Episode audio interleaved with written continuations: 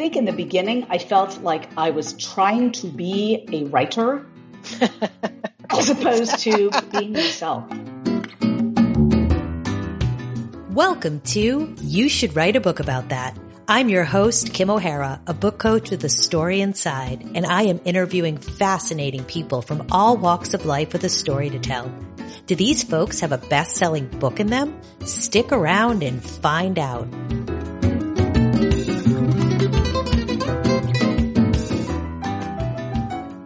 Today, I am thrilled to be talking about health, resilience, and career pivoting with Amy Powers.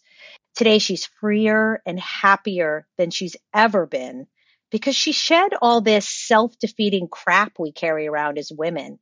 Skin health, radiance comes from inside, and you can put all the eyelashes and lipstick on you you want, but if your inner self is not feeling touched and honored, it shows in how we present ourselves and take on the world.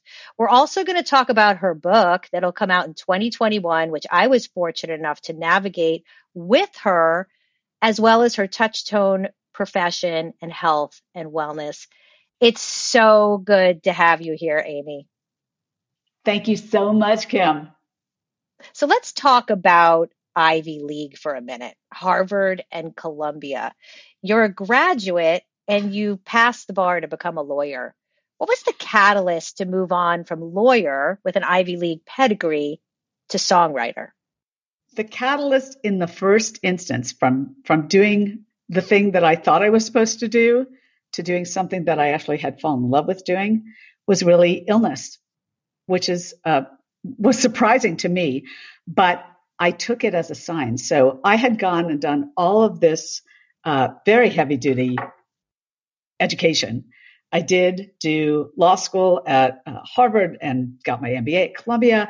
And I had revved up for this very type A kind of career at a major law firm in New York. But as soon as I got there, my body told me something was terribly wrong. I mean, literally, my body shut down within maybe a month. Mm. And for the first time ever, I was forced to listen to my body because I had, I got chronic fatigue syndrome. And if any any of your listeners have ever heard of that or experienced it, they know that you don't have any energy to do anything. You can hardly get out of bed. Wow. And that's how it was for a few months with me. And I was very lucky to have some great Eastern and Western combo doctors who helped me basically through nutrition really come through that. And that was my first literal taste of that, of, of how things could uh, be affected by nutrition. However, during that time, while I was recovering, someone suggested that just for fun, while I was lying around, I might uh, enjoy writing a song. Just for fun. Just for fun. Well, they had seen some parodies that I'd written while I was in business school and law school. I always used to write these little parodies just to keep myself amused, I guess, because uh, I wasn't that enthralled with what I was learning. I learned a lot, but it wasn't really my thing. I could just do it. But when it came to the rhymes and the playing with words and all this stuff, I just lit up. So the first time that I tried to actually literally write a song, I went into a trance for three hours. And when I woke up from the trance, there was a song on the page and I knew that my life had changed entirely. And whatever this was, I had to do this. So it was a, it was a big spiritual knock on the head. That's beautiful. And you went on to be Emmy nominated and write songs for artists like Barbra Streisand. and then you changed again, right? Yeah. So then you changed again and, and, and landed where you are now with, you know, as a health and wellness and financial empowerment coach. Yes. Tell us that change. okay. So let's see. When I was a lawyer, um, I loved the money that I was making because it was, you know, it was Wall Street um, before 2000 and it was nice, right? So yeah. uh, I loved the money, but I hated the work. So we knew that was bad. When I was a songwriter, I loved the work. But what I hated was the worry. And I became very familiar with what it feels like to be a freelancer mm-hmm. and how that is not predictable.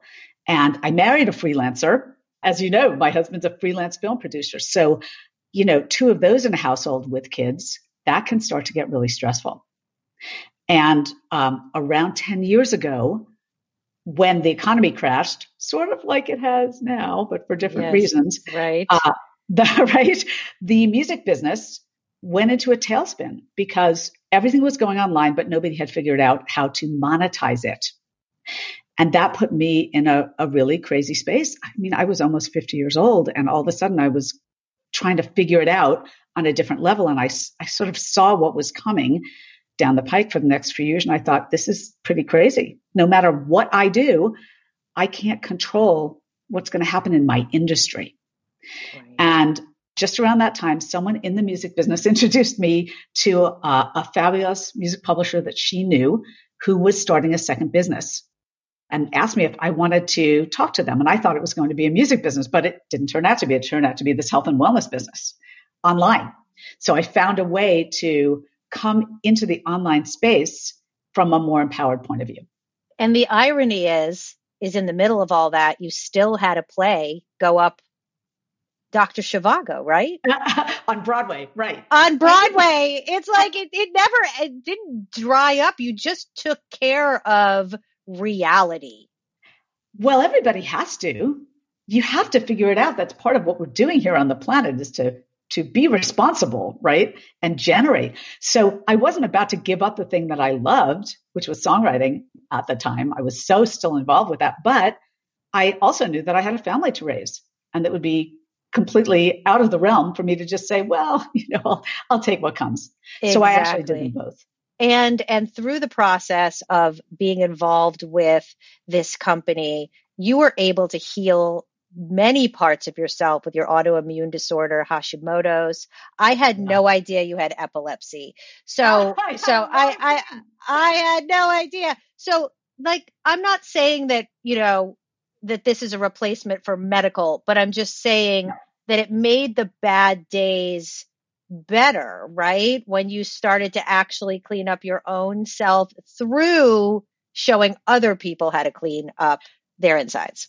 Right. So what happened was the company that I was introduced to just happened to be the company with the largest catalog of vegan, toxin free products uh, online in the world in the space of network marketing, which is what I wrote my book about and what, what I decided to you know, invest in as a business for myself. So the products that were being offered were all super clean and that helped me. Um, I'm not saying, as you said, I'm not a doctor and we're not a medical company, but the fact that I was suddenly taking a different kind of responsibility for my own body by only putting into it things that were clean, that was fantastic. Right. And the other thing that it allowed me to do was to take the time to heal myself because I, in, in this kind of profession, you can choose your own hours. So I knew I, I could just decide when I was going to work. And if I needed to rest, I could rest. And that was really important. Also, this taking the stress off of the financial question mark and starting to build a business in a really thriving sector online, that helped too. I have to say, less stress, you know, more money, less stress. And it was a, a virtuous cycle. More work life balance too. And now, Mhm. you know, you get to see men and women who are getting laid off from Oh. big companies. They're able to have a choice. Like they don't have to go necessarily and like work at McDonald's, right? like there's actually a viable opportunity here, right?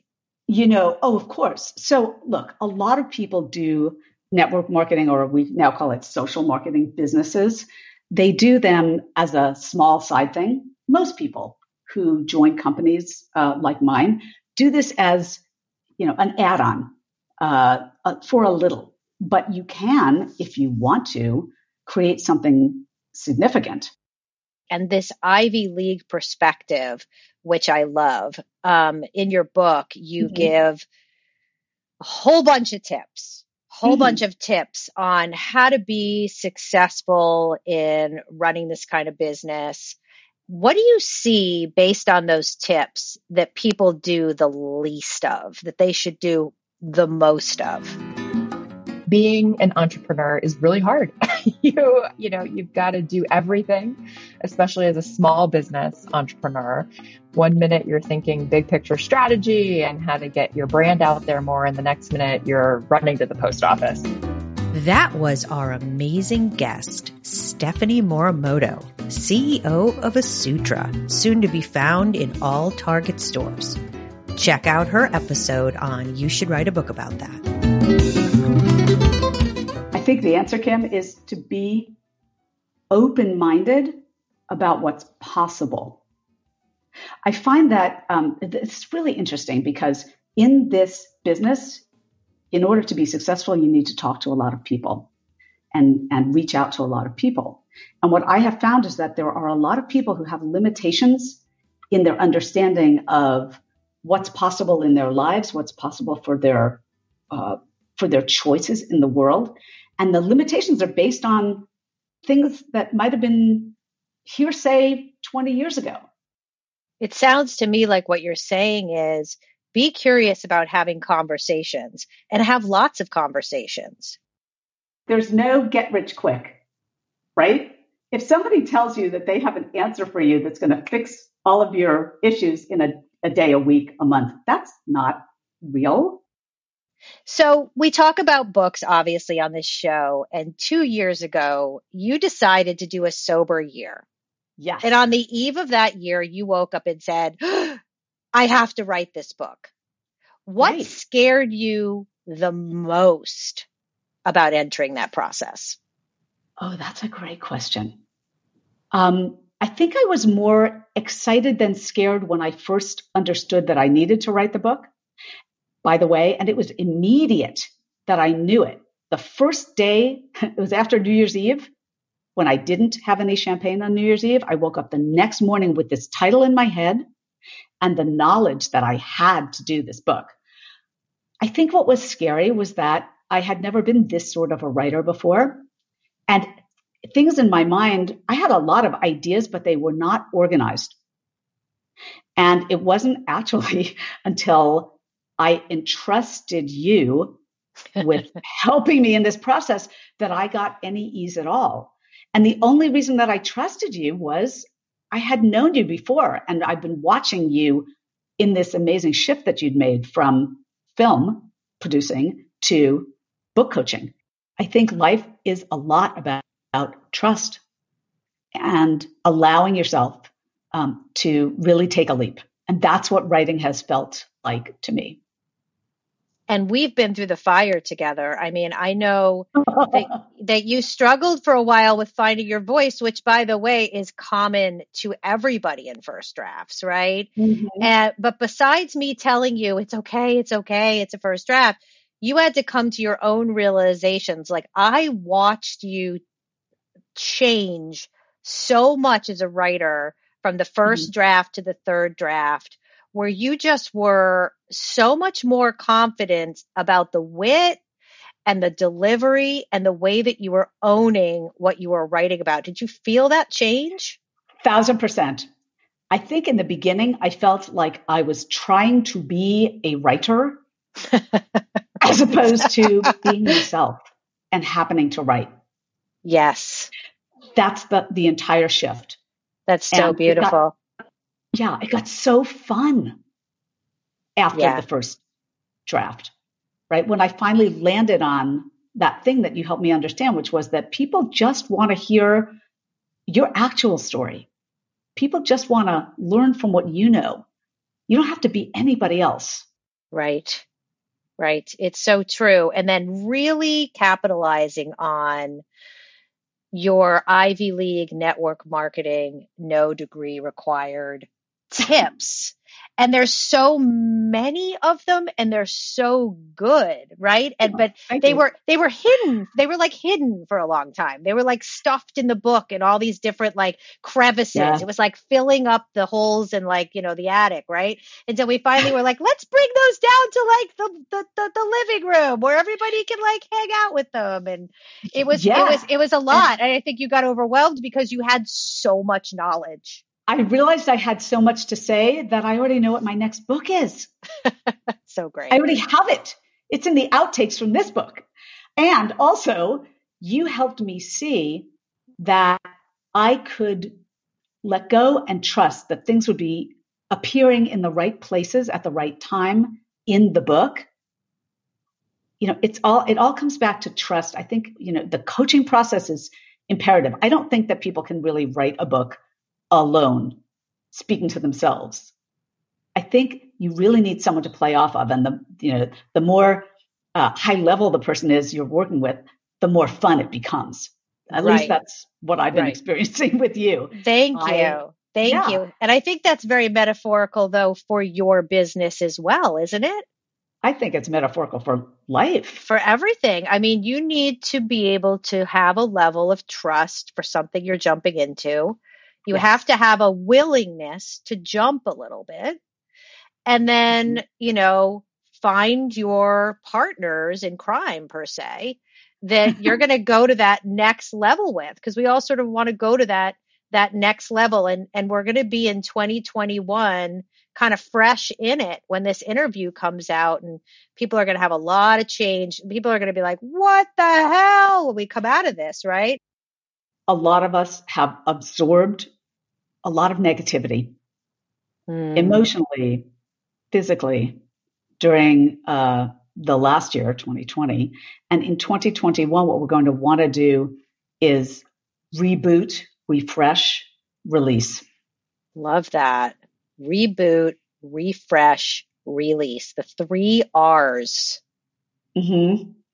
Mm-hmm. Fantastic. So obviously, you know, that's part of what my company does. We run these programs where people can do a month long uh, whole body reboot. And it is body, mind, you know, all, all together. I mean, we inside outside, there's not really that much difference. What you do on one side shows up on the other, right? Mm-hmm. But also, mm-hmm. um, we need to release ourselves, I think, from restrictions that only we have put on ourselves. Restrictions as to what we're worth, what we can do while we're on this earth. All these things, you know, there's a, I have a lot of enthusiasm and excitement about what's coming next. And I think that people need to allow themselves to feel huge possibility. Mm-hmm. Mm-hmm. I agree with that. Each of us. I agree with mm-hmm. that. So everybody go out and buy Amy's book. We will hopefully have the link in the show notes by the time this comes out. If not, tune back in because we will put it up in the show notes eventually. You will be able to find the book here.